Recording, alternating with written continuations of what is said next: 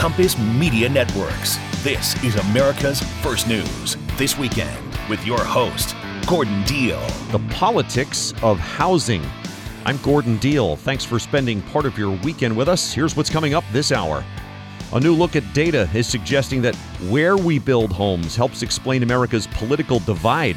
Hear the exclusive story. Also, is your company starting to use generative artificial intelligence? Hear the right and wrong ways to implement it. Plus, if you think using cash doesn't count as spending, you believe in what's called girl math. We'll explain the logic. And tis the season to be stressed. How can we manage everything that's going on? During the holidays, we create greater expectations, and that comes from goodness in our heart. But we think, oh, you know, I've, I've, I've got to bake those five dozen cookies for the class party. I've got to do this for my neighbor. I've got to do this for, for work. Licensed counselor Lee Richardson on managing the stress of the holidays. Well, since real estate developers are known for enjoying money, one might expect them to be cranking out more homes to take advantage of higher prices. But though prices are hitting record highs, available homes remain at record lows. Andrew Van Dam, data columnist at the Washington Post, did a deep dive on the politics of housing. Andrew, explain it. To set this all up, we began with a federal census data product known as the Building Permits Survey. You've heard it before for things like housing starts or housing permitted, but recently, uh, Census expanded it to monthly data on every county in the country almost. So we can now get a really good picture of exactly where is building housing, where is struggling to do so, and how that uh, relates to some other factors in general, we do find that housing uh, is related to population growth, but when you dig a bit deeper, uh, you find another thing, which is that there is a bit of a political divide in who's building housing and who's not. How so? In general, a red county is going to be producing about twice as many housing permits per resident as a blue county is. And this is true even if you look only at communities of the same size or population density, even if you look only at red counties in blue states, they're the ones that are producing all the housing. And uh, that was a little bit surprising to me. Uh, you know, you wouldn't necessarily think that there's something special about a Republican government or Republican local government that would lead to more housing permits. Yeah. But uh, as we dug deeper, we found what I think is a fascinating reason for all this. Yeah, I was going to ask. So, why would red states be doing that at seemingly twice the rate? I'm sorry, counties. Red counties uh, twice the rate as blue counties. Okay, so this is a little bit crazy. I came in start with a ton of theories about NIMBYism, zoning, mm-hmm. environmental regulation, that kind of thing, right? And you would assume that red counties are going to have less of that, and it's true. But really, when we called Chris Herbert, uh, he runs the Harvard Joint Center for Housing Studies, he was like, yes, that's all true, but really, it's all about land availability. In general, the thing that determines housing isn't any of this ancillary stuff, it's just how much dirt in a community do you have that's buildable? Hmm. And that means it's not covered with mountains or rivers, lakes, oceans, that kind of thing. And in general, a place with uh, more land is going to be able to build more. And um, that is going to be related to all these other things we're seeing. Wow. For example, uh, if an area has less available land, then of course they're going to have more land use regulation. They're going to have uh, ways to more fairly apportion or to uh, protect your investment in this scarce land. And so, in general, um, with just this one variable, uh, land availability, you can predict how regu- how strict regulations are going to be. You can predict how uh, much housing prices are going to increase. All these different things just boil down to this simple question of land availability. Now, uh, your next question is probably going to be wait a minute why do red communities of the same size have more available land than blue communities? Yes. Stop looking and, at my notes. I, I have them hidden. Apologies, Gordon.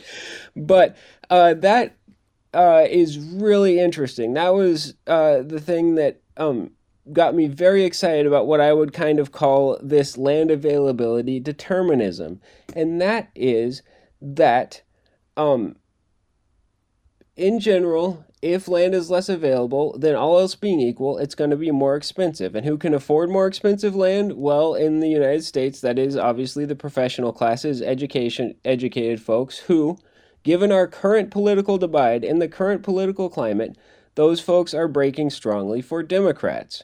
And so, uh, in general, this is a small effect, but it accumulates over time and across geography. The more expensive a place is, the more likely a Democrat's going to be able to afford it. And so, this actually helps explain a phrase that I'm sure we've all heard, which is that Democrats are coastal elites. And you wouldn't think that there's anything inherently democratic about an ocean. It's not that the Atlantic or the Pacific are pushing someone left politically, but what they're doing is inherently a coastal city is going to have less land available than an inland city like Dallas is. And if mm-hmm. there's less land, then in general, it's going to be accessible to professional classes. They're going to be Democrats, et cetera, et cetera. Wow. And so you have a situation where uh, these land restricted communities, com- these communities that struggle to build, just tend to be more Democrat from this uh, simple perspective of land availability. Thanks, Andrew. Andrew Van Dam, data columnist at The Washington Post. Did you know traditional bed sheets harbor as much bacteria as a toilet seat? The germs in your sheets can cause acne, allergies, stuffy noses, and other gross ailments. Fears, though, that you can put to bed with Miracle Made bed sheets. Miracle Made uses silver infused fabrics inspired by NASA that are thermoregulating to keep you at a perfect temperature all night. Miracle Made is self cleaning, self cooling, luxurious, eco friendly bedding designed to protect your skin for more restorative rest. My wife and I love them. Now, my listeners can have a clean night's sleep while saving over 40% and sleep cool all summer and warm all winter. The website, trymiracle.com slash Gordon. Claim your free three-piece towel set and save over 40% at checkout. Miracle Made products are backed with a 30-day money-back guarantee. Again, the website, trymiracle.com slash Gordon. Trymiracle.com slash Gordon to save big. You can sleep cool, comfy, and clean. Miracle Made bedding, NASA inspired for out of this world comfort. Sleep clean with Miracle. Thanks for spending part of your weekend with us. Google says it has a zero tolerance policy for child abuse content, but the scanning process can sometimes go awry, labeling innocent individuals as abusers. It's a story by Kashmir Hill, technology reporter at the New York Times. Kashmir, what have you found? Yeah, so Google and really all the technology companies are always kind of looking for exploitative or abusive images of children. And usually they're looking for known, known images, they'll flag them, they report them to this nonprofit that then will tell, tell police about them. And Google a few years ago developed an algorithm that can actually to, that can actually identify photos, these abusive kind of photos of children that have never been seen before. It's an AI that was trained, you know, learned from known images. And so if it sees basically a naked child, you know, in a video or a photo, it will flag it and report it, and they'll often shut down that person's account because they assume that they're a child abuser. And so, what my story about is about is about somebody who is innocent who kind of got got caught up in that. Yeah. All right. So explain that. You found this uh, family in Australia, like, like the mom, like her her Google accounts have been almost like completely vanished because of this. What happened? Yeah, so her name's Jennifer Watkins, and one day she gets an email from YouTube that says her channel's getting shut down, and she she didn't really take note of it because she doesn't use YouTube, but she has a Samsung tablet that her kids use and it's signed into her Google account and they use YouTube. And so she ignored this first email. Then she gets another email that says her whole YouTube account is getting shut down. And then all of a sudden, her Gmail stops working oh and her access to Google Drive stops working and she just loses access to all things Google. And that's when she starts paying attention because, like many of us, she kind of has her life built around her email address and just everything connected to it stops working.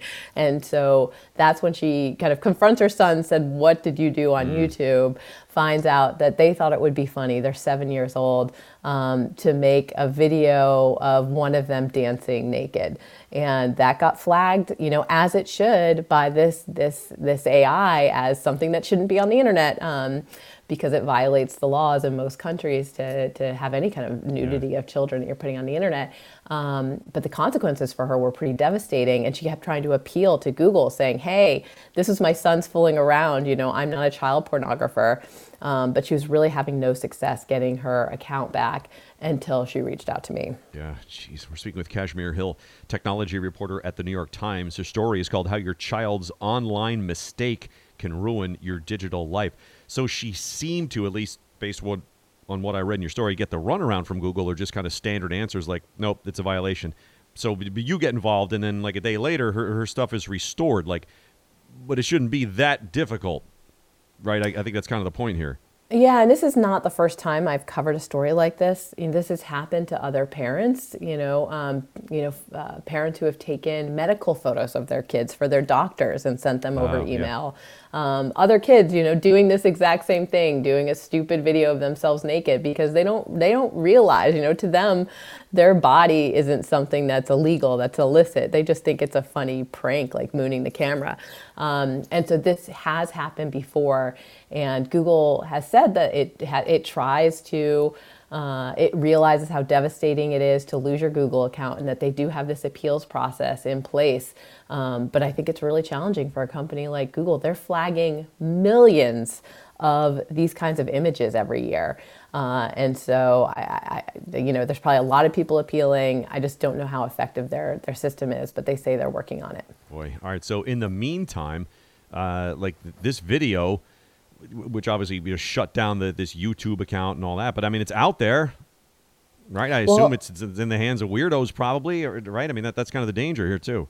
Well, Google said they actually flagged the video within seconds of it being oh. uploaded oh, and that they immediately took it down and then they report it to this nonprofit that tracks these kinds of videos. So that video is now in this library of known images. And if anyone else ever posts it or share it, it will get it will oh, get flagged again, and that person's okay. account will get. Yeah, I mean, it is quite a powerful system, and and that's what makes these these these stories tricky. I think a lot of us do want tech companies doing this, you know, trying to stop the spread of abusive images of children. But we also don't want to get caught up in it, you know, because we took a photo of our, our kid in the bathtub to share, yeah. you know, with, with our with our parents. Thanks, Kashmir. Kashmir Hill, technology reporter at the New York Times. New research from Ohio State University finds the strain of inflation plus world affairs are adding to the other holiday time stressors to create a toxic mental health cocktail this time of year how to manage from this weekend's Jennifer Kushinka. Yes, it's the season to be merry and bright, but it's also the season to be super stressed.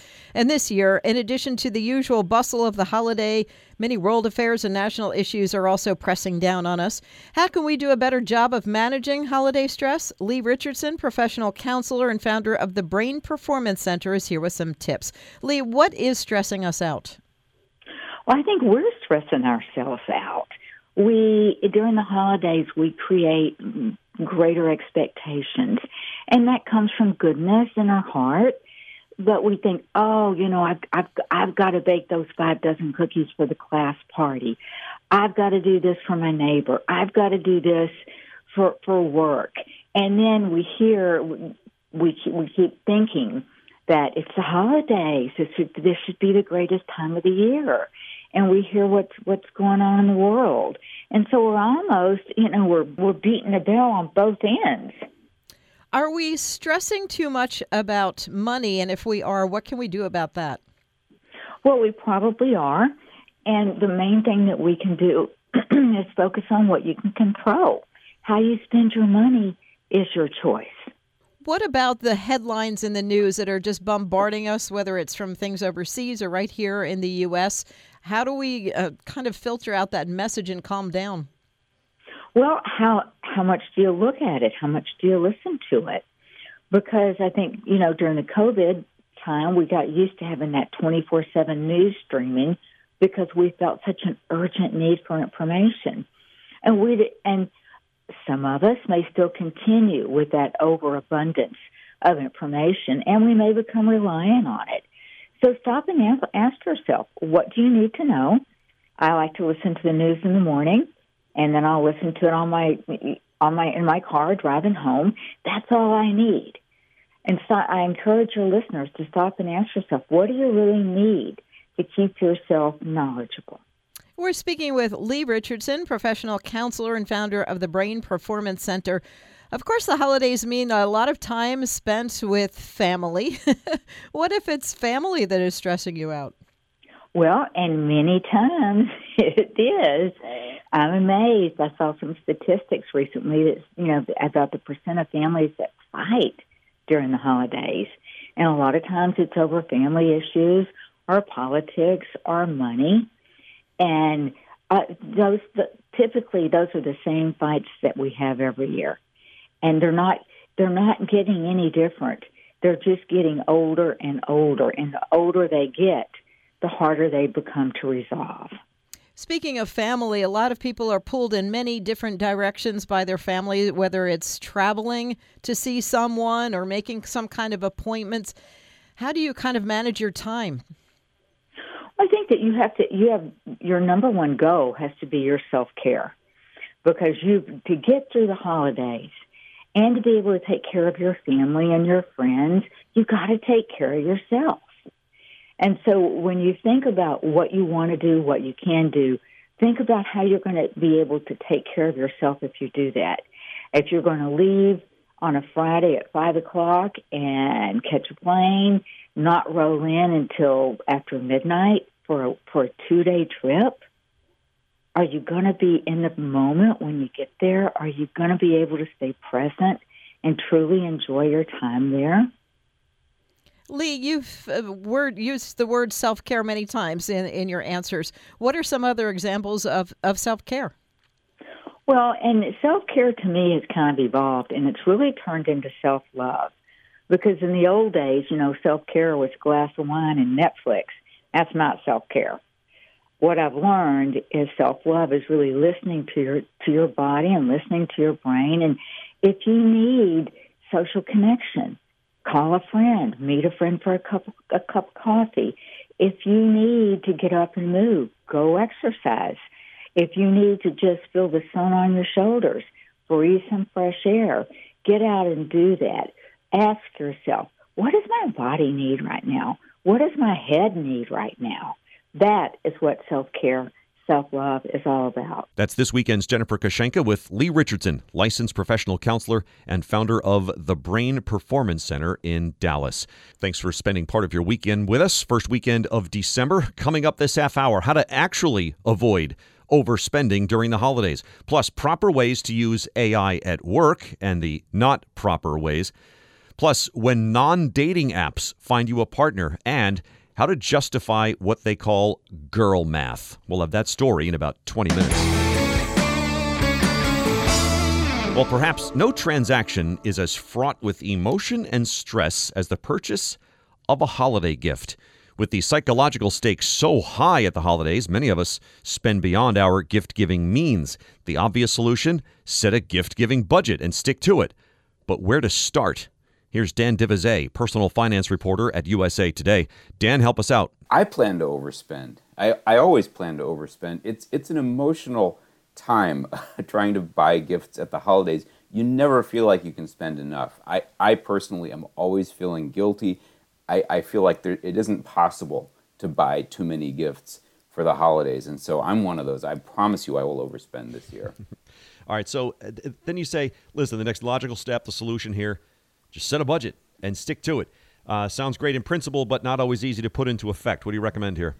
You know, where do you even start? Um, and I, I, I did some searching and found that a few sites that are good sites actually do offer some starting points for budgeting. Um, there's a company called ClearPoint, which is a nonprofit credit counselor, and they come up came up with a really simple thing, which is maybe plan to spend one and a half percent of your total annual income.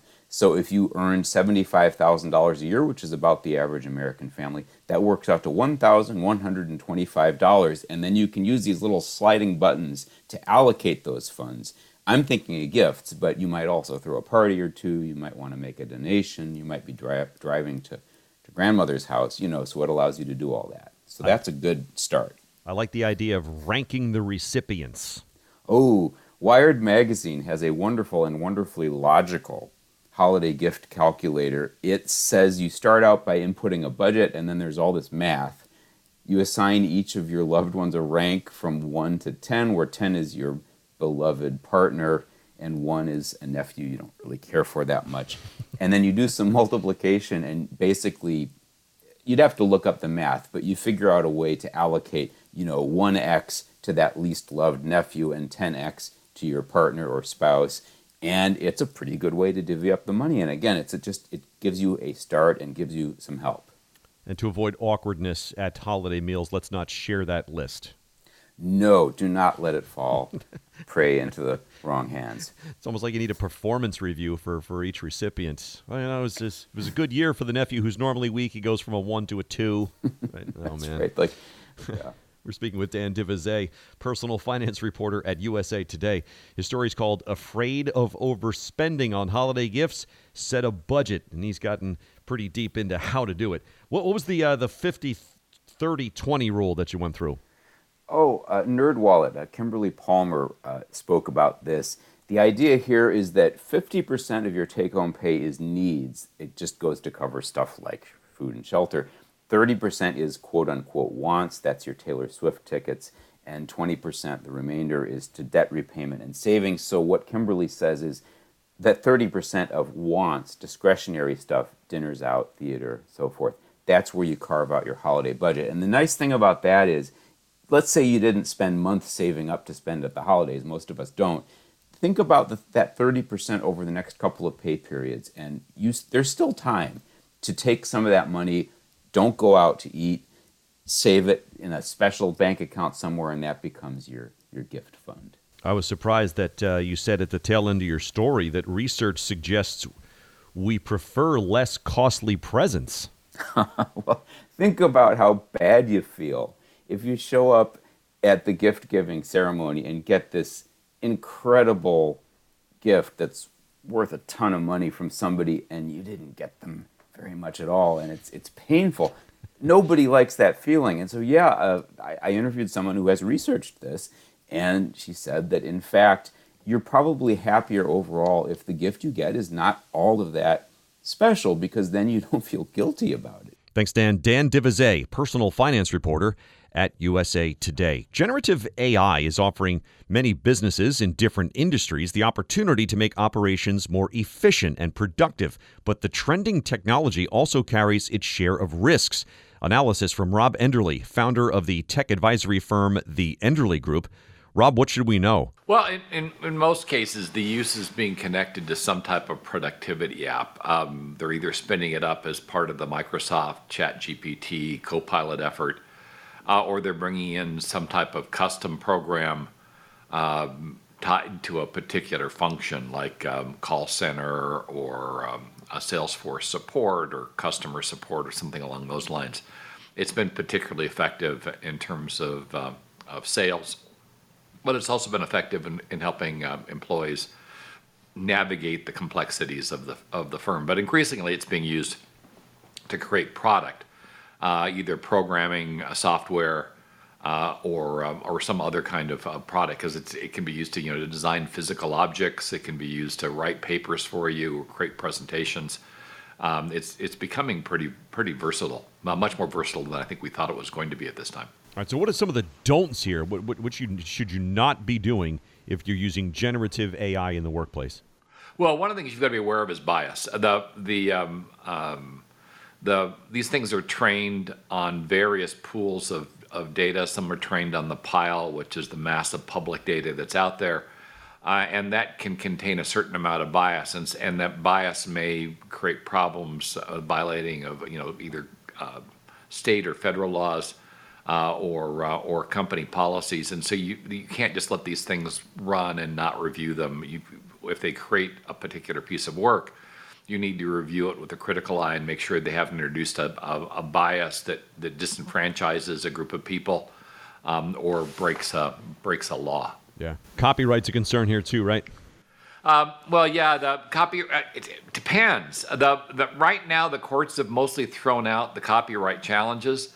Recognize that these AIs kind of learn the way we learn, and, and so this is a, a really slippery slope with regard to copyright. But the, but the law is not yet settled and so that, so that does mean it's it's um, there is a risk. Um, in theory, much like a person learns by reading the works of others, that's how, how AIs learn, and, and from a much larger pool of work. So that so pulling it back down to, to a copyright violation becomes more difficult. On the other hand, if you said, okay, I want a book, a Harry Potter book that hasn't been written yet, well, that's probably going to violate intellectual property someplace. It's the the the uh, and so you've got to you've, you've got to make sure that you're not intentionally creating a, a, piece that would violate would potentially violate copyright, mm-hmm. and do recognize this is unsettled law. So the so the uh, so the, the the rules surrounding these programs are going to change a lot in the next decade. You need and you need to be conscious of that. We're speaking with Rob Enderle, founder and principal analyst at the Enderle Group. We're talking about using generative AI in the workplace, some of the do's and don'ts. What about uh, disclosure that you've actually used AI? Well, that's the advice is, is that when you've used AI for something that you disclose it. Uh, that's probably an overabundance of caution. I mean, much like if you use a ghostwriter uh, to, to create something, you should disclose the use of the ghostwriter, but not everybody does.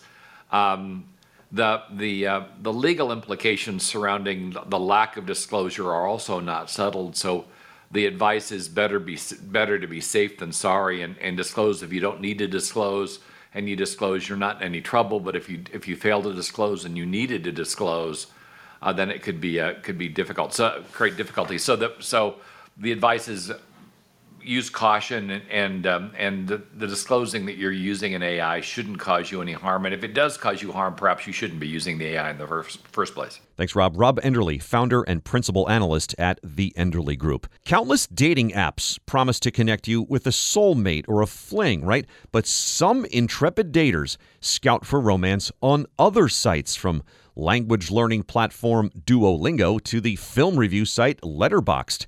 It's a story by Ann-Marie Alcantara, personal technology reporter at the Wall Street Journal. Ann-Marie, what happened on Duolingo? So there were two people who, you know, were just on Duolingo, Rob and Amanda. Rob was learning Spanish and Amanda was learning Mandarin. And on Duolingo, there's like a leaderboard where you can see, you know, who's doing well, that sort of thing. And Rob saw that Amanda was learning Mandarin, started congratulating her, and then they, you know, quickly found each other on Facebook, started video chatting, and now the two are married. Jeez. I guess what you you can you just look somebody up, right? I mean, if they they seem interesting or you share an interest, look for them on Facebook. this was one way to start, I guess.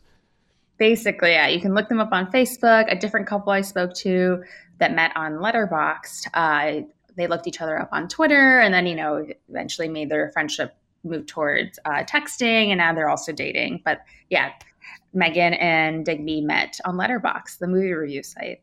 Wow. So uh, this obviously was not the intent of these sites, but as somebody I think referred to in your story, it kind of makes sense, right? You have a you have a, obviously a, a common interest here on, on these sites.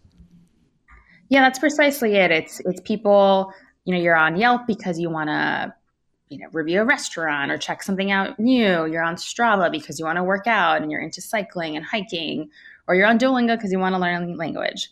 You're obviously there for an interest that, you know, speaks to you. And so finding someone there that also has a similar interest seems incredibly, you know, likely and it makes sense that you would be easily matched with someone there. Hmm. We're speaking with Ann-Marie Alcantara, personal technology reporter at the Wall Street Journal. Her story is called People Are Ditching Dating Apps to Find Love on Duolingo.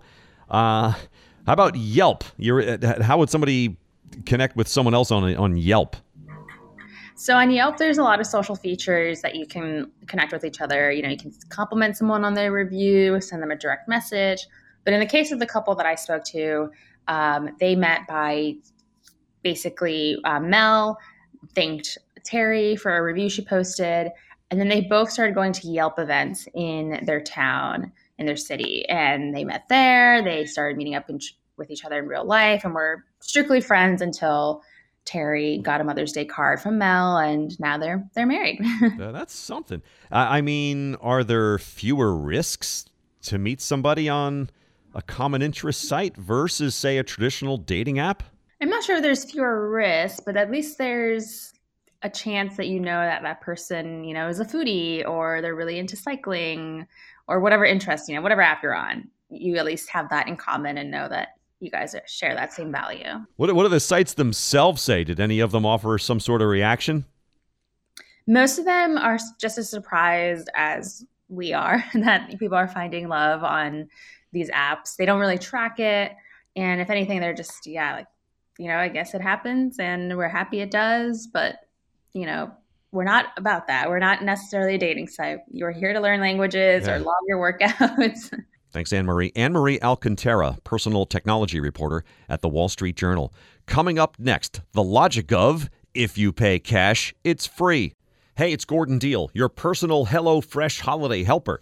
Seriously, make your holiday festivities stand out with HelloFresh with over 45 scrumptious recipes that will impress at your party. This season, indulge in the joy of cooking made simple. HelloFresh delivers right to your door so it's convenient and saves time. And with the very specific step by step instructions from HelloFresh, it's easy for someone with zero kitchen skills like me to follow along. Make it the tastiest holiday season yet with HelloFresh. HelloFresh lets me ditch the store run. No stressing about running back and forth or worrying about forgetting something. Their farm fresh and pre portioned ingredients make cooking easy, fun, and affordable. Go to HelloFresh.com slash GordonFree and use code Gordon Free for free breakfast for life. One breakfast item per box while subscription is active. That's free breakfast for life at HelloFresh.com slash GordonFree with the code Gordon Free. Unleash the tasty seasonal flavors from America's number one meal kit. Order HelloFresh today at HelloFresh.com slash GordonFree. We'll finish with this. Many Americans are embracing the latest personal finance pastime – justifying discretionary purchases with artful arithmetic. Some call it girl math or boy math. The Wall Street Journal says millions of consumers are gleefully touting their twisty spending logic on social media, often tongue in cheek. Sparrow's Tattoo Company of Mansfield, Texas posted on Facebook Tattoos are basically free because you pay for it once and have it till you die, which means it only costs cents a day when you divide total cost over how long you'll have it. Here's another from TikTok. Okay, this one's a little bit weird, but my husband and I share credit cards and a bank account, but somehow every time that he puts down his card with his name on it, like that's free and he paid. Josh Benavides, a 47 year old in Juneau, Alaska, bought a $400 exercise bike after he tore his ACL, but was concerned about the price. Now he says if he rides it 400 times, it only costs a dollar a ride. And since he's used it about 4,000 times, he says now he's riding for a dime. Some of the rules of this logic Using cash doesn't really count as spending. Prices should always be rounded down. Savings are earnings. And anything under $5 is free. And to others, a refund is free money. That'll do it for this hour. Thanks for listening to This Weekend. I'm Gordon Deal.